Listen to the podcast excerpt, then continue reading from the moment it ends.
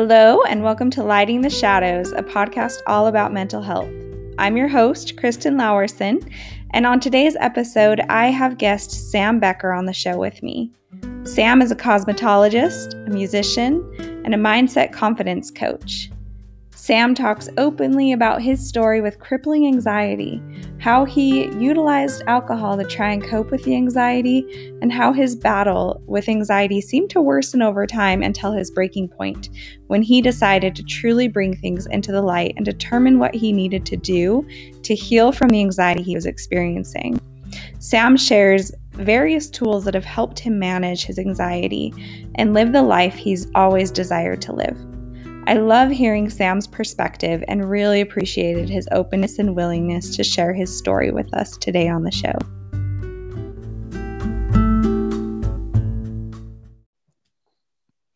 Hello, Sam. I'm so excited to have you on the podcast today. Thank you for being here. Thank you so much for having me, Kristen. I'm super honored to to be here and share with you my story and everything we have going on for today. Yeah, of course. No, I've been I've been really excited for this conversation. So, I think it's I've been telling people like it is so amazing to me that through podcasting I can have conversations with people all around the world um that I've never met before. And then not only that, I get to learn from their stories, but then I also get to share their stories with other people. So I just it's such an honor and so amazing, really, that we can do this. I think it's such a cool thing. Thank goodness for I, technology, especially during especially during a pandemic.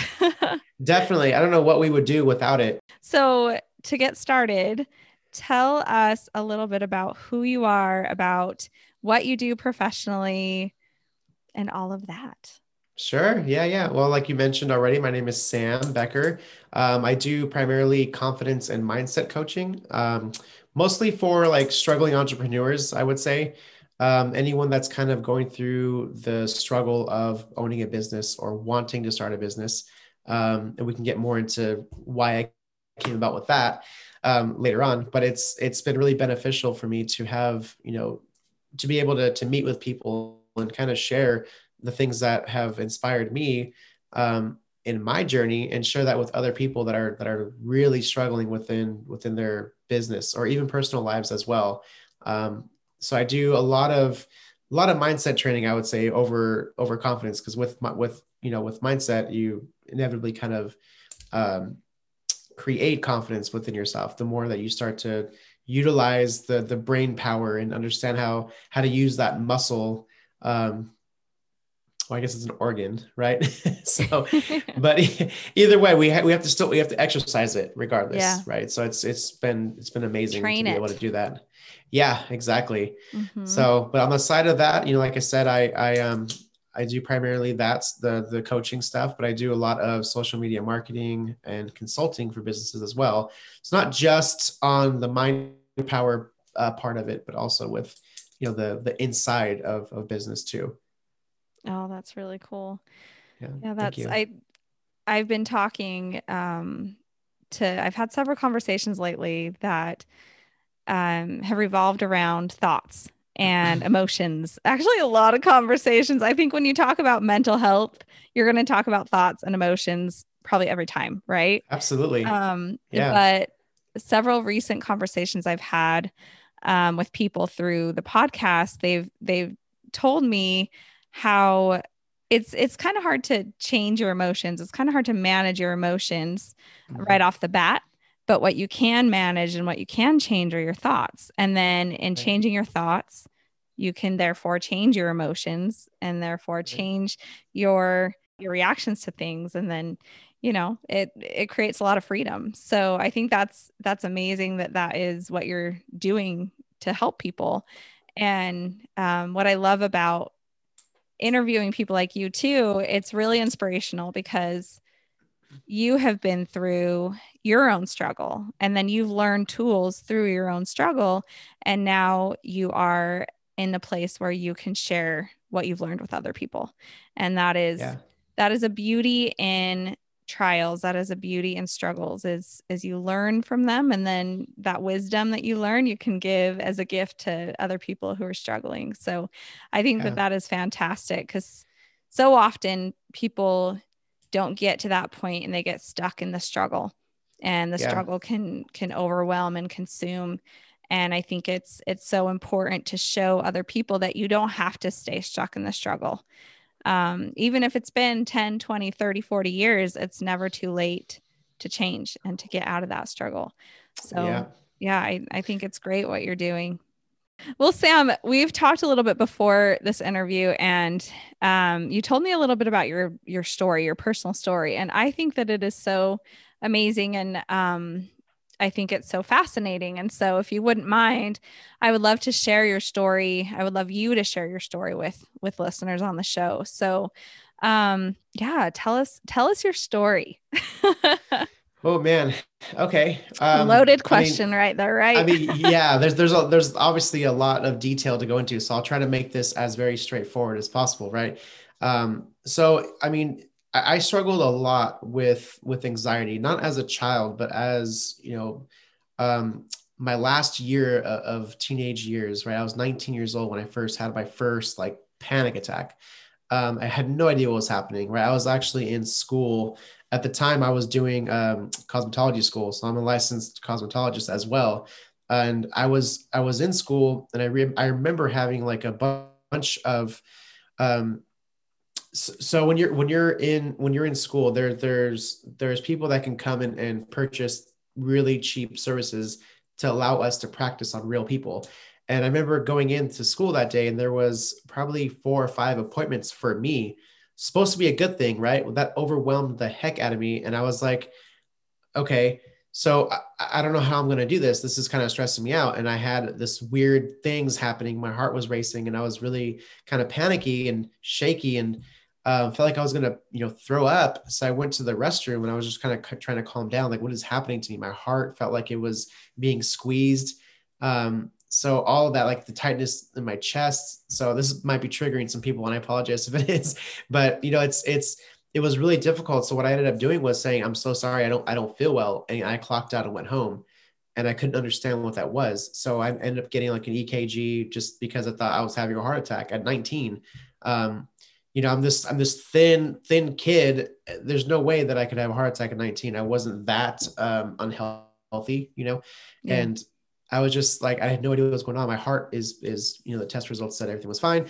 So you know, flash forward later, that traumatized me so much that I would actually think about um, the way that made me feel, and that would make me uh, be be really terrified to go anywhere. So from there, I developed a lot of social anxiety. I, I developed a lot of fear of just leaving the house. Um, you know, my girlfriend at the time actually said to me too. She's like, "I I need you to figure this out because I can't be with someone that can't leave the house."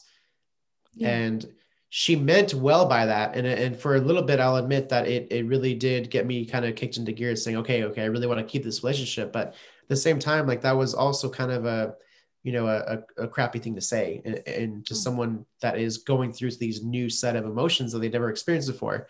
So I had to try to figure out a way to, to, to deal with this and figure out what it was. Because at this point, I still had no idea that it was anxiety or panic attack. And um, I actually had these like band DVDs, and I, I, was, you know, really heavy in the music scene back back then, and and um, I would watch these DVDs of these bands, band guys on tour, and uh, it really inspired me thinking, okay, these guys are on tour, traveling the world and playing music, doing what they love. How am I going to do that if I'm stuck in the house with panic attacks? You know, so it really kind of pushed me out, but that didn't last long either. So, you know, with within a couple of years, um, the anxiety would just kept getting gradually worse and worse, and I actually developed um, a, a, drinking problem because of it. I wouldn't say that I was necessarily like an alcoholic because of it, but it was definitely alcoholism that that played a huge part of that. And I found myself um, everywhere I went, I would have at least you know a shot or two just to calm the nerves. Um, not because I was anxious, but because I was scared of being anxious. Yeah. So every single every every single place I went, every single day, I had to put on this mask of of confidence, right? Faking it. Um, and that really that really sucked having to go to a friend's house um, that's has nothing to do with with you know having alcohol or anything like that. And i would be the only one in there secretly you know riding a buzz because i was scared of um, having a panic attack in front of people right? So later on um, well, the the the worst part about this too is that i used to keep the alcohol in my car so I would have bottles under the passenger side seat. Um, and I remember one day I was looking at I was looking at the um, the amount of bottles in my car that I was pulling out because every so often you have to clean it out, right? I was looking and there must have been maybe six liquor bottles under there. And this wasn't this wasn't you know a six month thing. This might have been in a month or so. Um, and to to most, that's probably not that much. But if you're you know, if sharing that with buddies is not that much, but if you're drinking by yourself, you know, almost on a daily basis because you're terrified of having panic attacks, that's something's got to go, something's got to give. Yeah. Um, uh, and then, you know, I, I realized that so that's always been in my mind. And I wanted to get help, but I just felt like therapists couldn't help me. I felt like I knew more than they would. Um, so I was stubborn, very, very stubborn. It was like a waste of time or waste of money or both. exactly. Yeah, yeah, I wasn't in a place. I, I, really wanted to beat this thing on my own, thinking that oh, I'll grow out of it. I'll grow out of it. You know, yeah. kind of thing. And and I'll just start working out more. I'll just start working out. And I was terrified of taking medication. There was no way I wanted medication. There's no way I wanted to go see therapy. Um, the thought of sitting in a tiny room, focusing on all the demons that I that I am trying to run away from, um, did not sound appealing at all. Yeah. And um, this one time in this one day I, I went to go visit um, another girlfriend of mine right? This is this is maybe four or five years later. Um, we're we're getting on a plane and i'm i'm extremely terrified. I was very terrified of flying. I, I had to you know i drank maybe i don't, I don't even know uh, like maybe half a pint before i got on the plane. And the whole time there i was thinking okay okay i'm, I'm i can't do this i can't do this and it was just literally baby steps. So checking in my luggage. Okay, I can't do this. Okay, now we're gonna get a coffee. Okay, I can't do this. Um, now we're in line to board. I can't do this. And the whole time she's saying, "Look, this is the this is the next step." She was very patient with me, and I really appreciated that. You know, that's that's what you need when you're in this kind of state of mind. So I get on the plane, and um, we're we're sitting we're sitting in there, and I'm waiting for the doors to shut. The, all the people are, you know, boarding last minute and, and putting their luggage on the over on the overhead compartments, and I hear seat seatbelts buckling and everything. And then it dawned on me, oh my God, the second these doors close, I, that's it. I'm locked in and I'm going. And I was on my way to uh, visit her family for Christmas. So uh, she lived in, she, her parents lived in um, uh, Kansas City, Missouri. So I was like, okay, I've never been there either. So I was like, okay, if this, if this closes, I'm stuck. I have to go. And right then and there, split decision. I decided I need to get off this plane. I need to get, need to get off now. So I told her and I had to get off. And, you know, I, I ended up deciding worst case scenario, I'll just call a cab or, yeah, I think this is before Lyft and, and Uber were like really, really heavy in the game. But I was just thinking, I'll just call a cab, I'll go home, you know, and um, cut my losses and, and better luck next time. But instead, I was like, no, you need to, I need to punish myself. I don't deserve a ride home. So I decided to walk. Um, what was originally the idea was to walk as far as I could 20 miles from LAX to to where I live.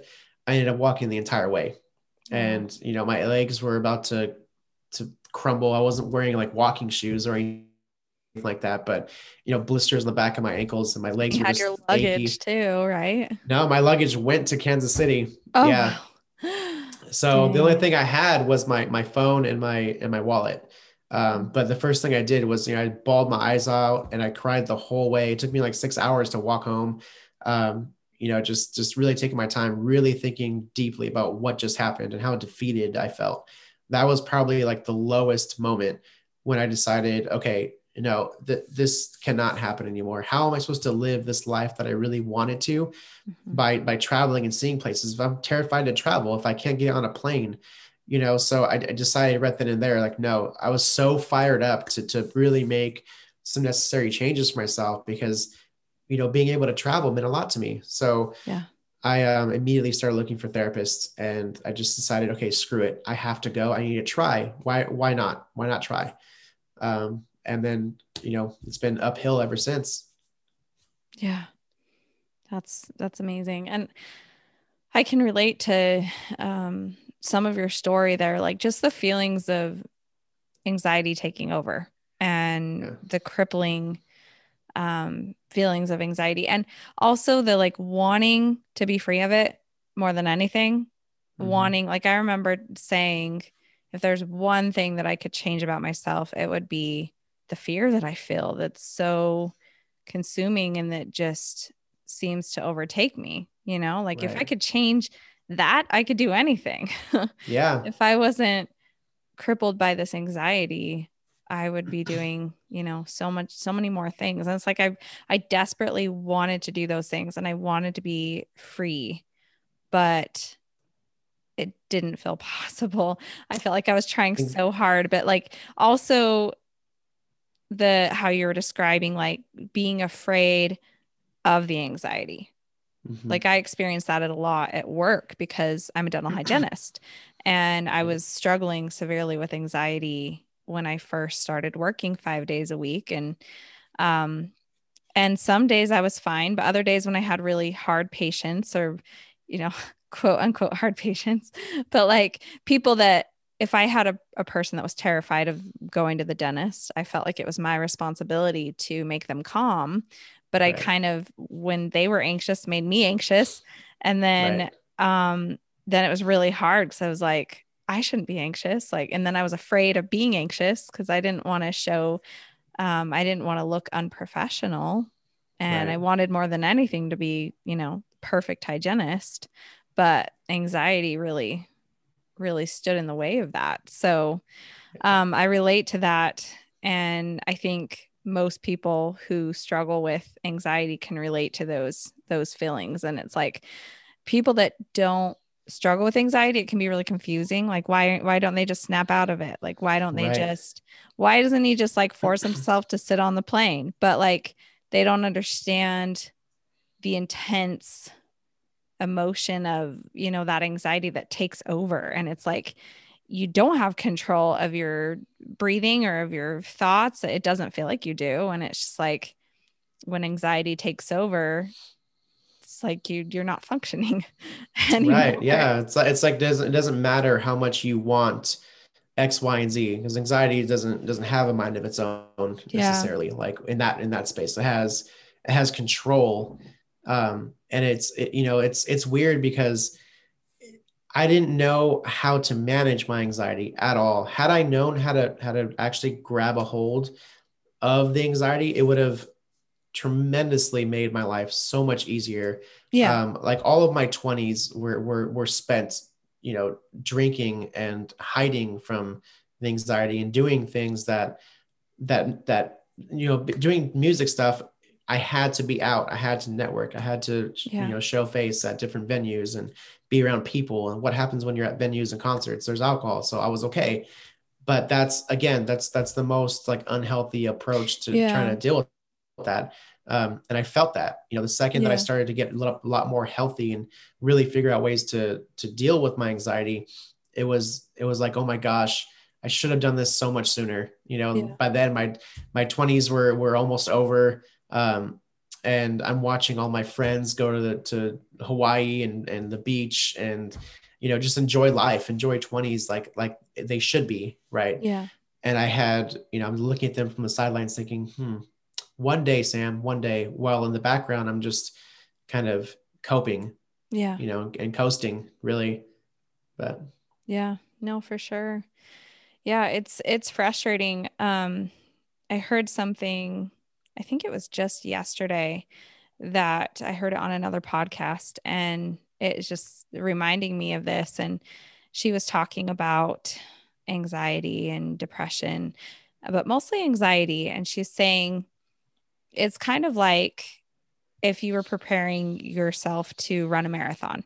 Um, you can't just go out and run a marathon, right? Like mm-hmm. if you mm-hmm. were just like, you can't just wake up one day and be like, okay, I'm going to run a marathon today um, put on my shoes. I mean, I guess you could, you maybe could walk it, but like it would be really, really, really hard.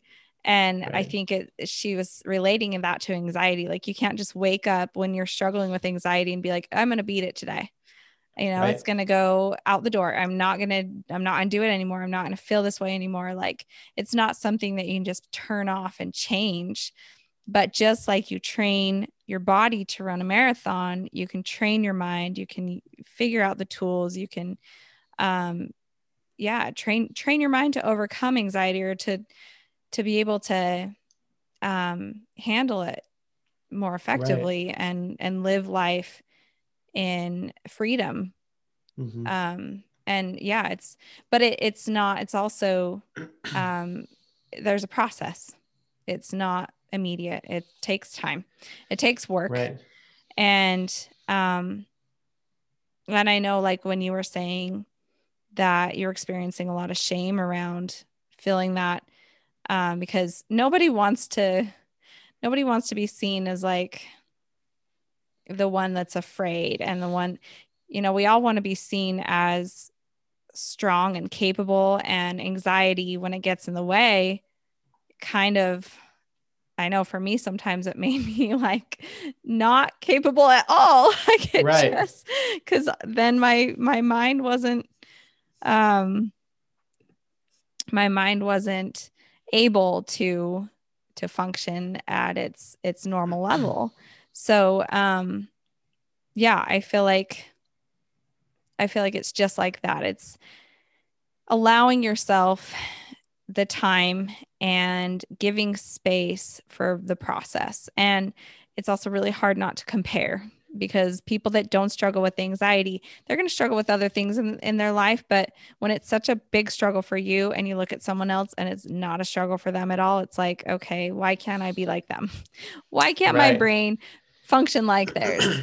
But they're going to have their own struggles in one way or another. And so accepting that yeah this is a struggle and i'm going to figure out how to get through it um, and it's not going to be immediate i think is essential for for growth and for change um, Definitely. Yeah. No, I, I totally agree because it, it it wasn't. It was not an overnight success. My first therapist was like the worst experience I've ever had with a therapist. oh um because I you know at the time that, that there's so on my youtube channel right I, I started creating videos that really helped me because i because i had a lot of friends that were struggling with the same you know struggles with anxiety no so Mhm.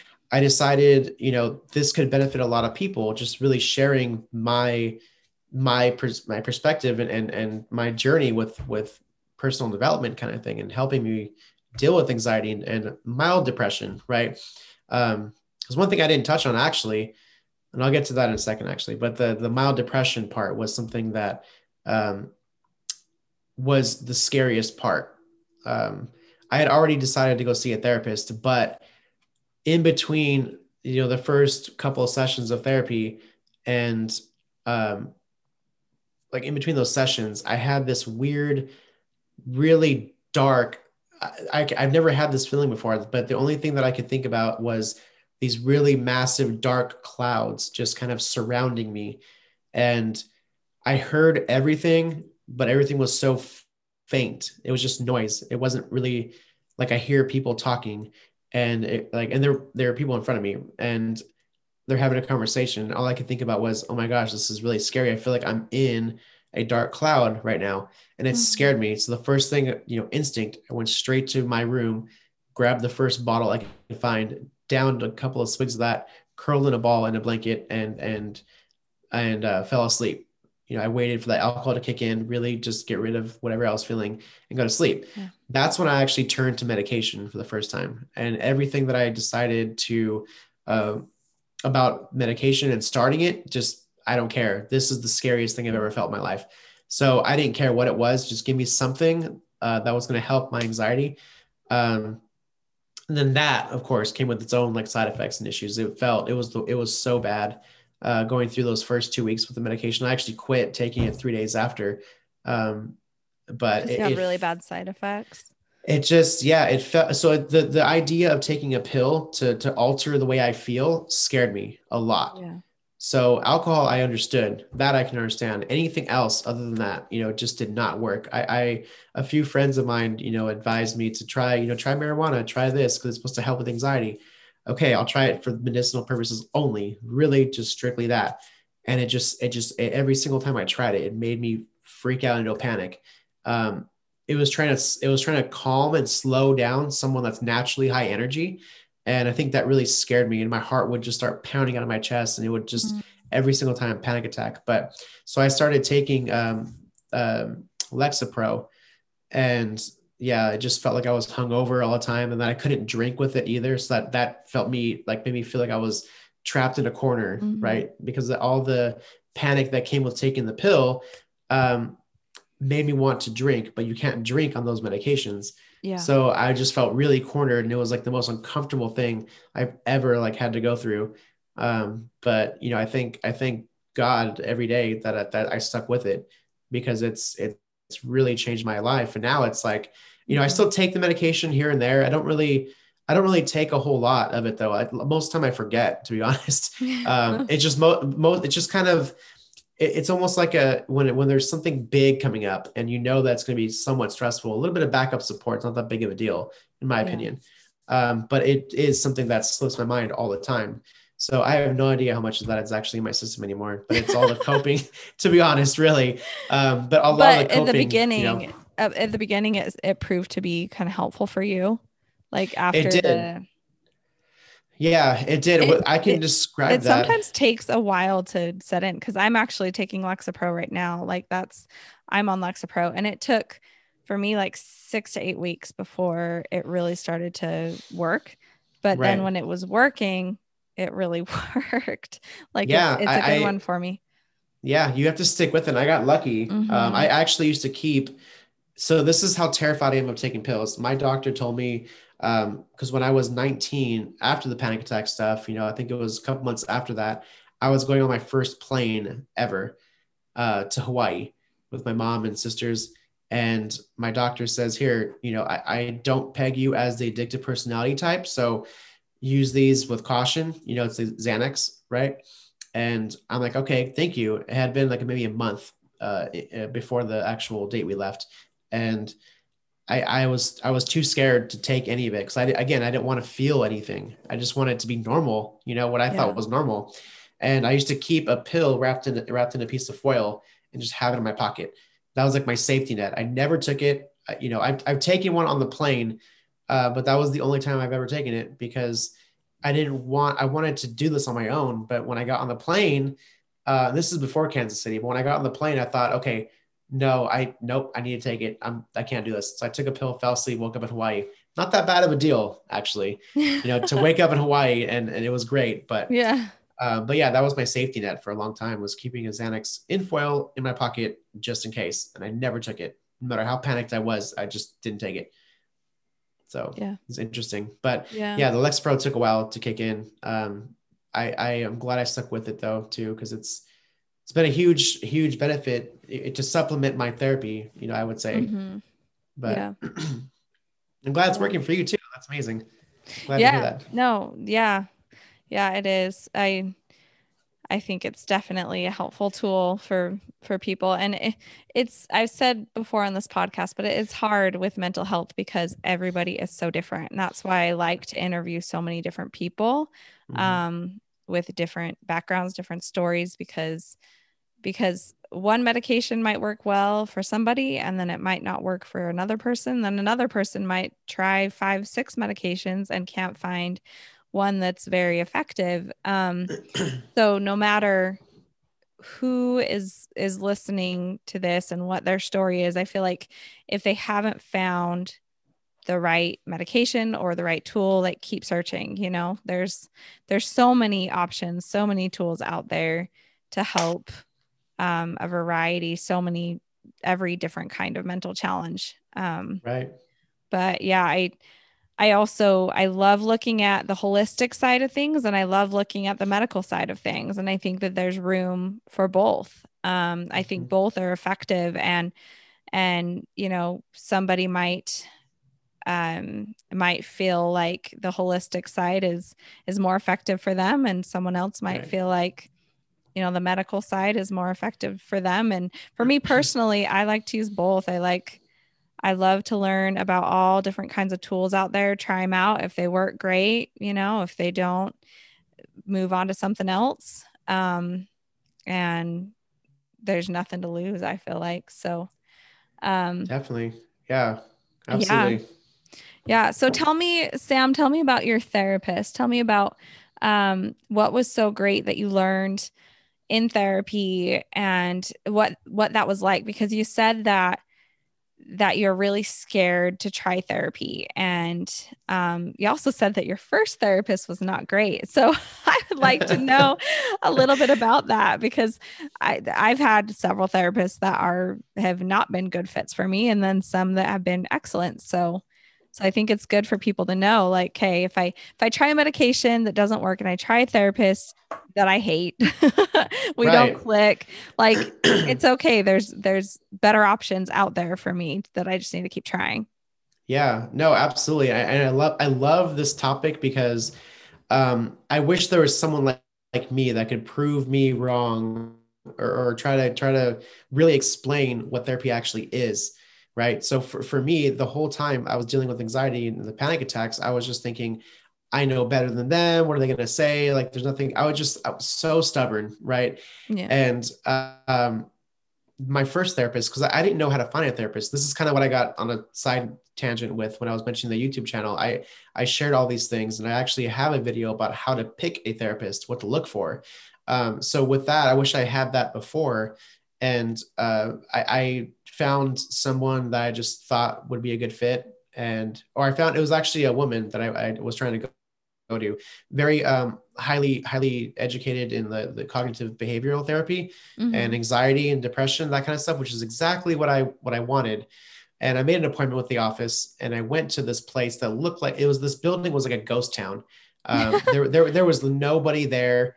There was no cars in the parking lot. Again, I, I had I packed, you know, a to-go bottle just in case. That's how that's how freaked out I was about the whole therapy thing. Mm-hmm. And uh, I went to this office. There's nobody in the waiting room. There's no one at the reception desk. And I'm like, this is already a bad sign. so I I rang the bell. Someone came, and uh, you know, I had my my I walked into this to this office. The whole room smelled like you know that that old dusty carpet like, like that that's a, kind of yeah it's, it just it smelled like it like if you guys have those dollar theaters um in your area yes so that, I know that's I know that smelled smell. like yeah that's exactly what it smelled like, like that's exactly what ours. moldy exactly. old carpet. Dusty hasn't been vacuumed in, in like six years or anything. So I'm saying that that's already a trigger for me because the, the breathing thing, I have such bad allergies that if I smell dust, if I smell whatever, if I see dust yeah. floating in the air, that's a trigger for me because uh, it affects my lungs and my lungs trigger the anxiety, right? Yeah. So I'm sitting there, I'm like, oh my God, this is not going to be a good thing. Some guy walks in, I'm like, you're not the person I booked with. Who are you? And I can just tell that he was not going to be a good fit, just the way he was talking to me about about things. And he was very much what you would expect a therapist to do, and I hated it. And I walked. What do you in mean by that? Like expected therapy? He was sitting there. You know, when you when you think of therapy, you you you think you see all those memes, you see all those images, those cartoons of of someone laying on this couch and this guy sitting there with glasses and, and a notepad and a pen. yeah. Sometimes he's like, drawing, uh, you know, to be funny, but that's pretty much exactly what it was. I wasn't laying down, but I was in my chair and I was, uh, you know, going through the the things that I wanted to accomplish with him and all that kind of stuff. And and the whole time he was literally not even responding to you. Just hardly like responding. He would ask writing a question and looking up and sitting. Yeah. Yeah. And I, it was it was the worst. So after that, he's like, "Yeah, let's go and book another appointment." I was like, "Yeah, yeah, okay, I'll make you the receptionist." I just walked out. I'm like, "I'm yeah. not doing that again." Yeah. So I wised I wised up a little bit, and I found someone else that I went to, which ended up being really supportive, um, to a certain extent. I'm the type of person that needs something to work on outside of therapy. I don't like to just go in therapy, sit yeah. down, talk about it, go out, and then out of sight, out of mind. That's that's how it is for me. So I, I spent maybe six months or so going every single week uh, with this next therapist. That that really helped a lot. But she worked so much. Uh, she was she's a college uh, professor as well, and um, so by the time I saw her after work, it was it was probably like five o'clock and she had rushed from college campus to the to her office to to have her therapy sessions. And a lot of times i would i would catch her like yawning as i'm talking and i'm like oh my god this is um am i boring you? I'm sorry are you tired? Like do we need are you present? Like so yeah. I just want to make i wasn't a complicated patient by any means i really wasn't. But for the first like maybe three or four weeks of, of therapy i was actually standing in the office um, because I was not comfortable sitting down. Mm. Um, so I, I, had I had her open the blind so I could see outside to make you feel a little less claustrophobic, and I was standing um, because that's how uncomfortable I was. But after that, I found another therapist that actually would assign me homework.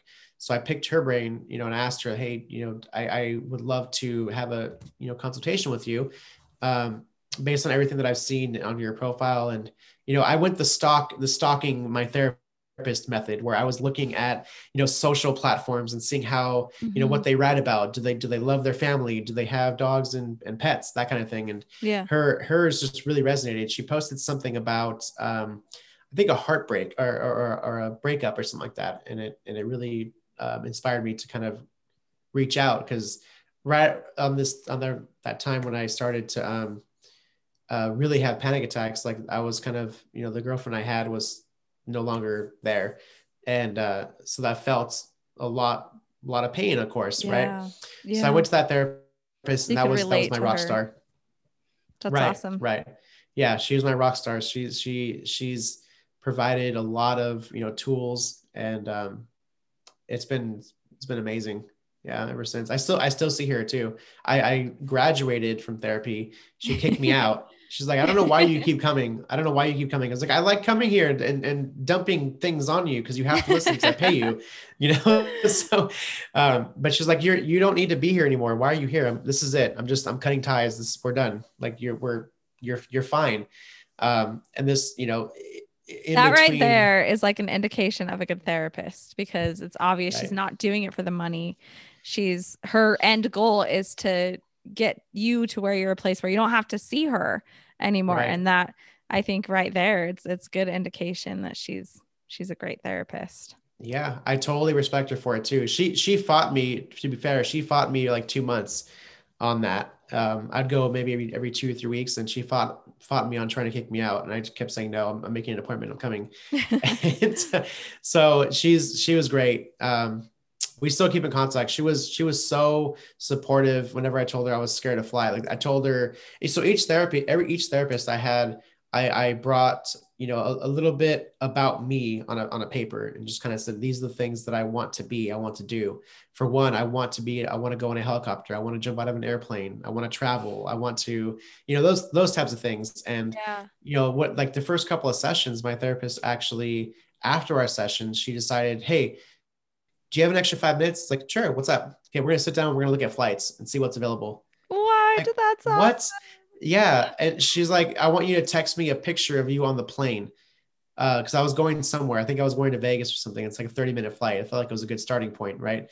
And um, so yeah, so I sent her a picture and she's like, You got this. I'm, I'm, so proud of you. And it just was like having that person on your team that really yeah. believes in you um, and kicked you out when it was time um, I'm back now. I'm back seeing therapy again with, with her, but you know, for for um, almost like relapse purposes. Like there was things that was really triggering me at the time. Mm-hmm. So I've been seeing her again for about uh, five or six months again. But yeah, yeah. love it. I love it. Yeah, that's so cool. Okay, so question for you now: Have you jumped out of an airplane? So I haven't jumped out of an airplane yet, um, but that's been something I've been talking about for the last two years. Um, what I have done, have you done it? No, I want to too. It's on my it's bucket list, so but it's not a we fear of mine. It's not a oh, fear okay. of mine. Yeah, it's um, but I do want to do it for sure. I think. Yeah, let's go. Let's all do it. Round up everybody. I have like a list of like five or six people that were like, "Yeah, let's go, let's go." So yeah. maybe this year, maybe this year will be the year. Um, I did, go. however, jump off of the stratosphere in Vegas, the the, the oh, highest building. Awesome. So I did that. Yeah. Um, not quite skydiving, but I'll take it for the time being. But yeah, yeah. that was that was fun. Um, That's cool. And like props to you because here you are, you know, in this time of your life, like struggling with intense anxiety around going on a plane and around like doing all these things. And you're like, no, these are my goals. Like, I'm going to jump out of an airplane. Like, not only right. am I going to ride on an airplane, I'm going to jump out of one. Like, yeah. that's so cool. And, and I think a testament that people don't need to, to limit their dreams from the anxiety that they're currently experiencing. Mm-hmm. Um, yeah, and and for me too, like I had extreme anxiety around public speaking, like extreme. Like I I would get in front of people, stutter, not even be able to say my name. Um, my heart would just start pounding, all those symptoms that you explained with anxiety.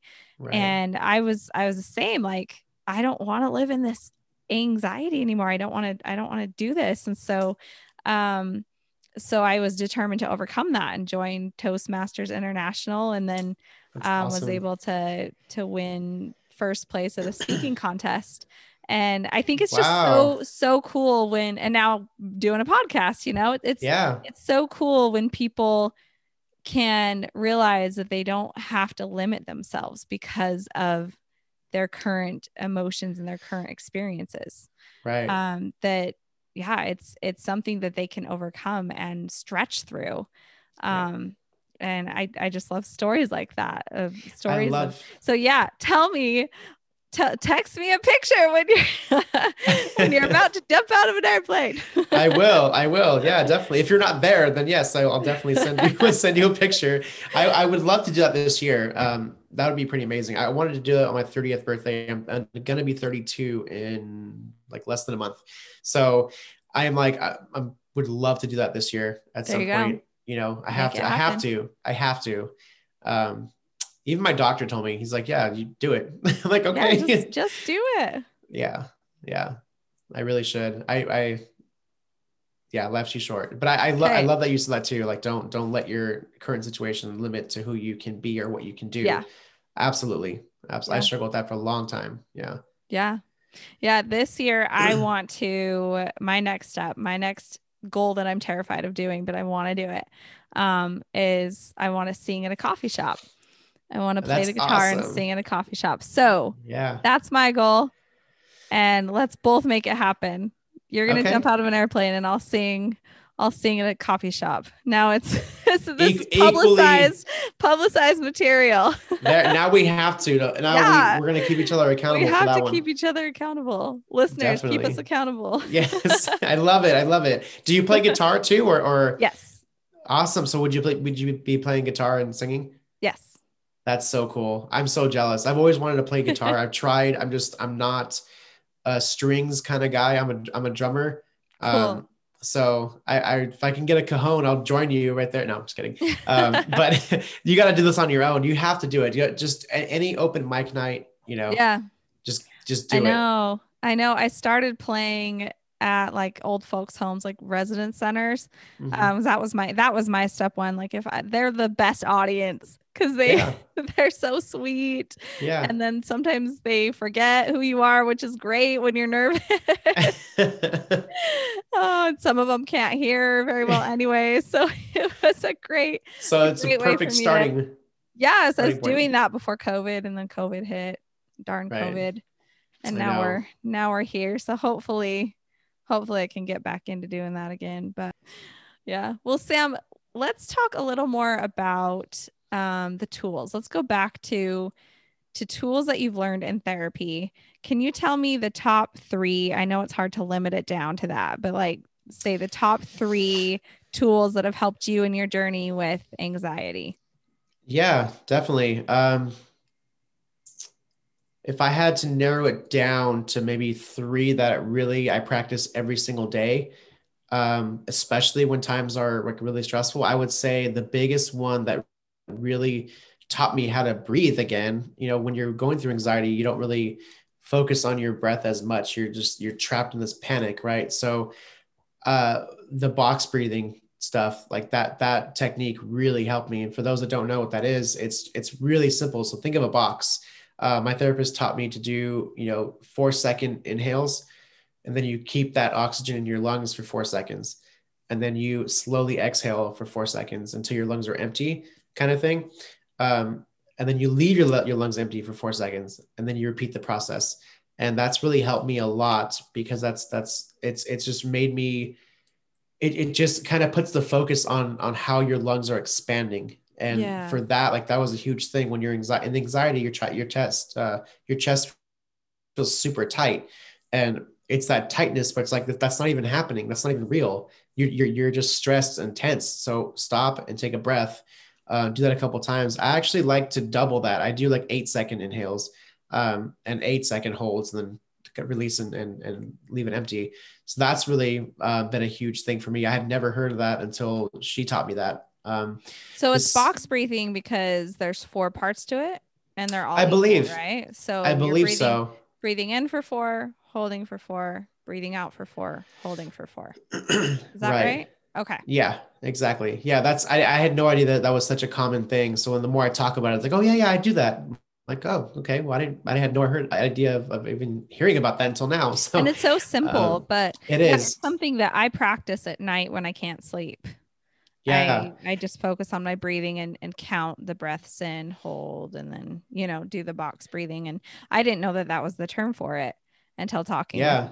But um, it is it's very helpful to just kind of slow down my my thoughts that are going all over the place and of course it it, it forces anxiety. you yeah it, it forces you to to stop and just kind of like um, focus on something else which i love because as someone that's like all over the place and i can do 50 things at once and think about 50 things at once you know all that it's just nice to really stop and pause it's like it's almost like a form of you know meditation in a way where you're really stopping that monkey brain and focusing on the one thing that you're supposed to be focusing on is getting yourself back to a calm state of mind. So yeah. that's been really super beneficial. The the the next one I would have to say would be to argue the opposite of what you're feeling. So a lot of times for me, if I went anywhere um, and I felt like I was trapped, like even if it had nothing to do with being trapped, you know, let's say I went to a buddy's house and I didn't drive, um, that was a big thing. I, I could never be a passenger in someone's car. I had no control over that. And what I would do, what I would start doing in, in, situations like that, or any other situations where I felt like I needed to run away, I would start arguing the opposite of what I felt was the worst case scenario. Okay, so I I I feel stuck in the in the car. I feel stuck with my friends. Okay, so what would happen if I had a great time in the car? What would happen if I had a great time at my friend's house? Or you know, if I went to an event and I had social anxiety, okay, what what what if I didn't? Yeah. You know, how, how how would that benefit me? How how you know think about it that way. We we tend to focus a lot on on the negative side of things a lot, and it's just because we're we're almost like programmed to remember the negative sides. Like that's kind of like I think that's actually a psychological thing that that's proven. We tend to remember the negative things a lot more than the positive things, yep. and it's no wonder, of course, because those are the ones that stick the most. You know, you think about this to-do list that you have, that's 10 things on the list, mm-hmm. and you do four. You beat yourself up of doing of doing only four when reality, like, hey, you did four. Like, why did you yeah. celebrate that? So arguing the opposite has really been um, beneficial to me as well. I think the the third one would have to be um, really it kind of goes hand in hand with the box breathing. It's just really stopping and and checking in with yourself. Um, I remember using this to its fullest potential, you know, at, at a Grant Cardone uh, social anxiety event or social anxiety event, um, social media marketing event. And I went to this room filled with hundreds of other entrepreneurs. And I felt so intimidated that um, I was there, like imposter syndrome, right? Like I, I'm a new early stage entrepreneur. I knew what I wanted to do, but all these high level people are in this room and and i'm just thinking oh my gosh like this is too much. I shouldn't be here. Like i how am i supposed to say hi to anybody? Like this is freaking out. Like i don't do the drinking thing anymore. So i had to like walk out of the room and and find a little like a like a it, was at a hotel in uh, in anaheim um, by the convention center. And i i hid around the corner and i stopped and i thought to myself okay why are you here? What is actually bothering you? You know are you really that intimidated? Like no in the music in the music scene like you you can get up and talk to anyone. Why is this any different? It's the same thing. You're just getting up and talking to people. So i'm just thinking okay i need to stop and figure out what's actually bothering me. You know and that's what it was bothering me. I felt like i didn't know enough. Okay well then you'll get there. Don't worry. They started somewhere too you know? So yeah. go out shake some hands. You're here to just say hello to people you don't have to impress anyone you're here to say hello so I gave out business cards. I ended up saying hi to a lot of people, and and it was great. Um, but I, I, needed to really take that minute to think about it. Otherwise, sure. I would have found the local, like the the the bar at the hotel, or I would have went to my car and taken a few drinks and gone back into the event. But that's no. not what I do anymore. I worked way too hard to to go back to those old habits. You know. Yeah. Um. And so I think really, it's yeah. such a such a cool thing when you can say, "I'm feeling anxious." And like Yeah. just state what you're feeling be okay with that like you you painted that picture beautifully where you you met your feelings with compassion and grace Right.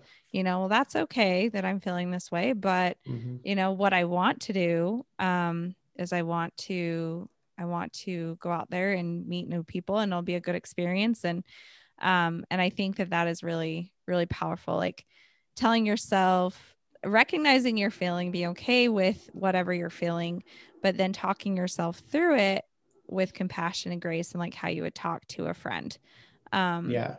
and yeah i think that that is even more powerful than alcohol and definitely a lot healthier Absolutely. right Absolutely. Yeah. Because then I the way that you're you're changing the actual problem you're not just medicating or masking it or trying to be someone you feel like you're not you are you know changing the actual actual problem the origin of where it, exactly. where it um, started where it began Yeah, absolutely. And then, you know, with with with the issue that followed after having like a drink or two would be okay, th- they can clearly smell the alcohol on your on your on your breath, right?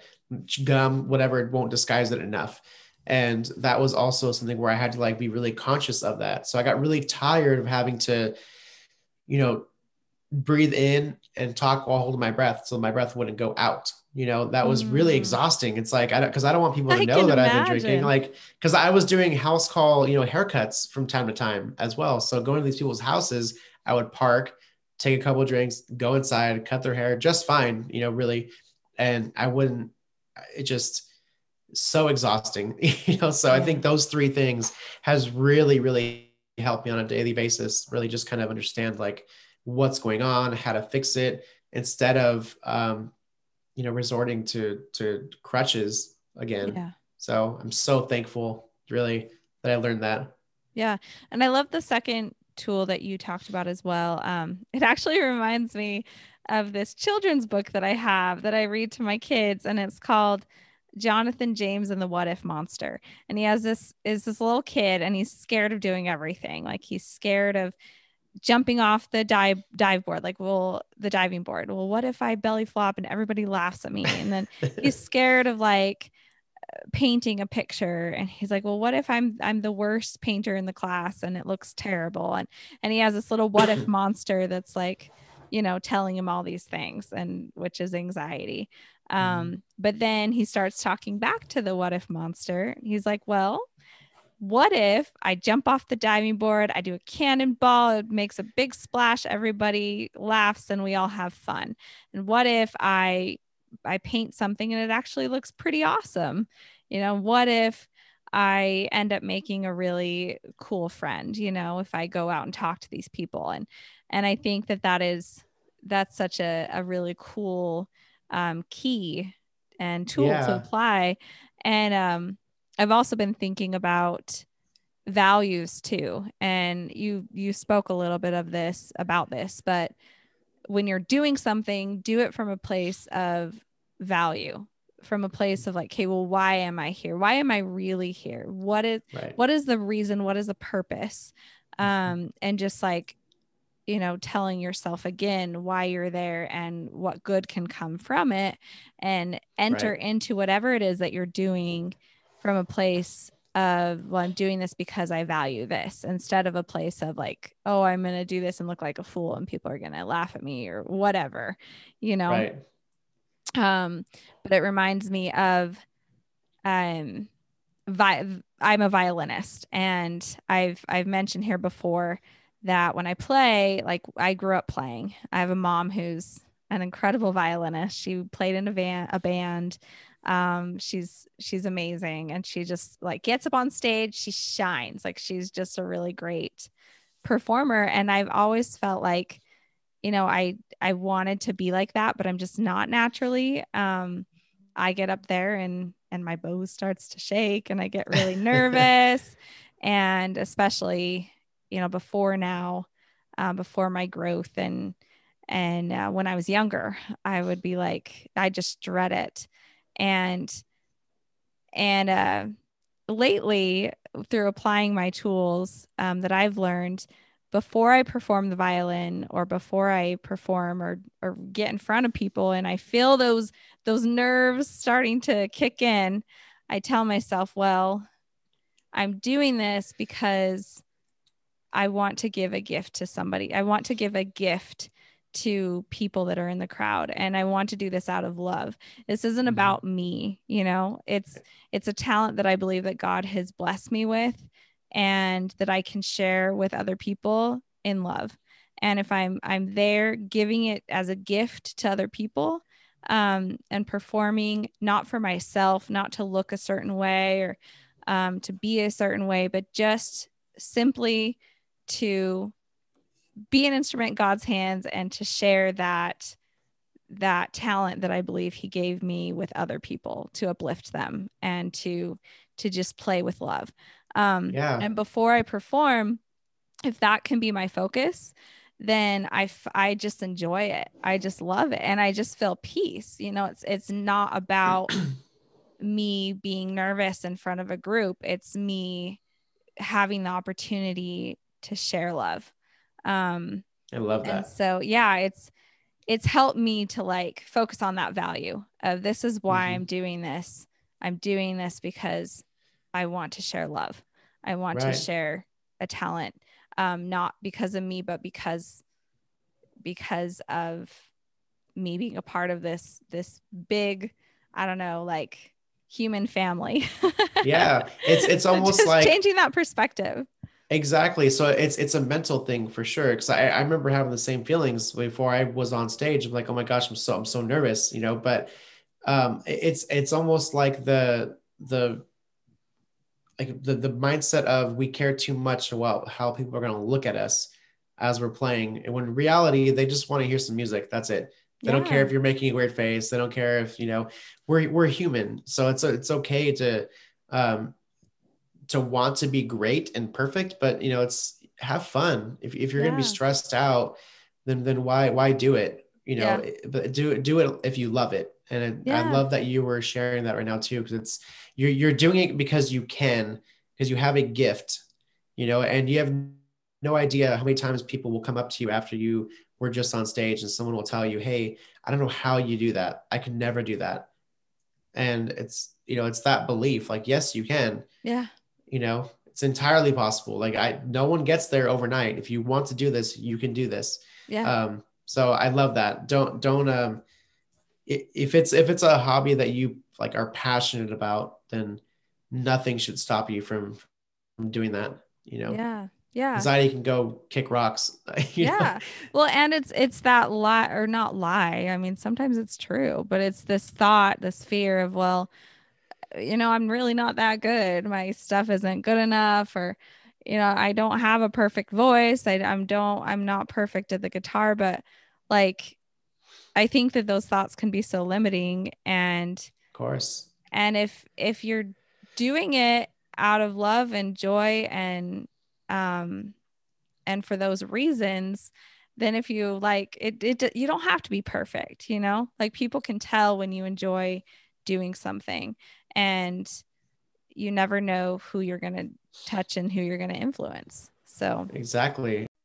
Yeah and in in a my toastmasters club there's this guy that i remember he said um, before you get up to speak or before you get up to perform or you know whatever it is when you get in front of people um, look at the crowd before or as soon as you stand up and picture them as like your best friends. Like they're not because sometimes we get in front of people and we automatically feel like oh like they're scary they're judging me they're picking me right. apart they're going to talk and say all this stuff about me. But if you can get up in front of people and be like oh man like those are my brothers and sisters or those are my friends like this is my family. And just like focus on that love and just assume that they love you um right. then it's like so much easier to connect with the audience like it's it's yeah. easier to feel like less anxious because you're picturing them not as not as like these terrible awful critics but as like your best friends and let's let's not even touch on the fact that you know the world is so sensitive so we can't ex- exactly use the old way of doing things by picturing the, the audience naked right so so can't do that anymore because um that's that's that's majorly frowned upon at this in this day and age. There's too many sensitive people out there that will form a lawsuit. They knew that's what you're thinking, so you could calm the anxiety and give a speech. So, yeah. Yeah. Yeah, that's true. Well, Sam, I'm going to close this interview. It's been so fantastic, and I could talk to you forever and ever and ever. of course. Um, yeah, it was like our introduction uh, introduction call. It's like I just I I love yes. your energy. I love what you're doing. Really, I Thank love it. Thank you. Right back at you. Thank you. Uh, but I do want to ask you a couple more questions. So, sure. my favorite question to ask, and this is a question that I end every single interview with, is what does lighting the shadows mean to you? Lighting the shadows. I okay. So first, that really resonated a lot with me when when you uh, when you found me and reached out and, and we talked about your podcast and and I'm like, this is amazing. That title is is so perfect because that's exactly what um, I needed when I was in that darkness, in those shadows, right? And I didn't see any light. And uh, in those moments of of like darkness, it's just like you just you look anywhere for light.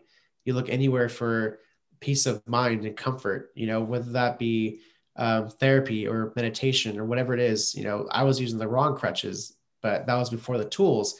And I'm just thinking, okay, light in the shadows. That's such a beautiful title because you're giving people light when they're currently in the shadows. And I think what you're doing is such a blessing to the world. And it's, it's a gift that you're giving and sharing with people and allowing people that have experiences like mine to really give back to people through your podcast, through your own light. So I think you in itself are the light in the shadows. That's that's the impression that I get from from everything that you're doing. It's just a major gift to people that are struggling. Thank so, you. you're welcome. You're Thank you. Welcome. It's like I've said at the beginning of this episode, um, it's such an honor for me to be able to host a podcast because I I, I, I, love, love, love hearing people's stories and hearing yeah. I think it's incredible to see changes that people make in their life and to hear yeah. hear where people have come from and in my own life to see change um, yeah. because I think change yields hope and when we believe that change is impossible that we're going to be stuck in those shadows forever yeah. that is when people start to lose all hope and mm-hmm. and unfortunately in many cases the will to live um, right. when there's just no hope for change. And so, yeah, I love, love, love being able to to hear stories of change and to hear stories of growth um, because I believe that that's true for everybody. That's that's mm-hmm. a real possibility for everybody. No one is exempt from that, from the ability to change and to grow, and um, that's what this life is all about. So, yeah, totally thank agree. You. Totally agree with that. Yeah. Thank you. And then last thing, Sam, how can people connect with you? They can't actually. So I'm just kidding. of course. so you can reach out to me um, either Facebook, Instagram, or LinkedIn. So if you just look up, you know, Sam Becker, B E C K E R, um, or Instagram is I am underscore Sam Becker. Those are the places that I'm usually the most active in. Um, my website is just atrocious right now. So I'm really trying to build that um, piece that together nicely. So otherwise, uh, social media would probably be the best place to find me. But okay. Instagram, Facebook, all that kind of stuff. Yeah. Cool. And then your YouTube channel. The YouTube channel as well. Yes, good, good call. I totally forgot to mention that. I, have, I haven't uploaded in a little bit, so it's it's it's in in the works. But um, yeah, the YouTube channel is, is just under my name, Sam Becker and you can okay. find a lot of useful videos for anxiety. And that specific video that you mentioned earlier, I definitely want to include the link for people on my website. So if you okay. want to connect with Sam, go to my website www.lightingtheshadows.org and you can find all of his links under his this episode. So Thank you all so right. much. Well, Kristen, thank I really you. appreciate it. Yeah, this was an absolute pleasure. Thank you very much.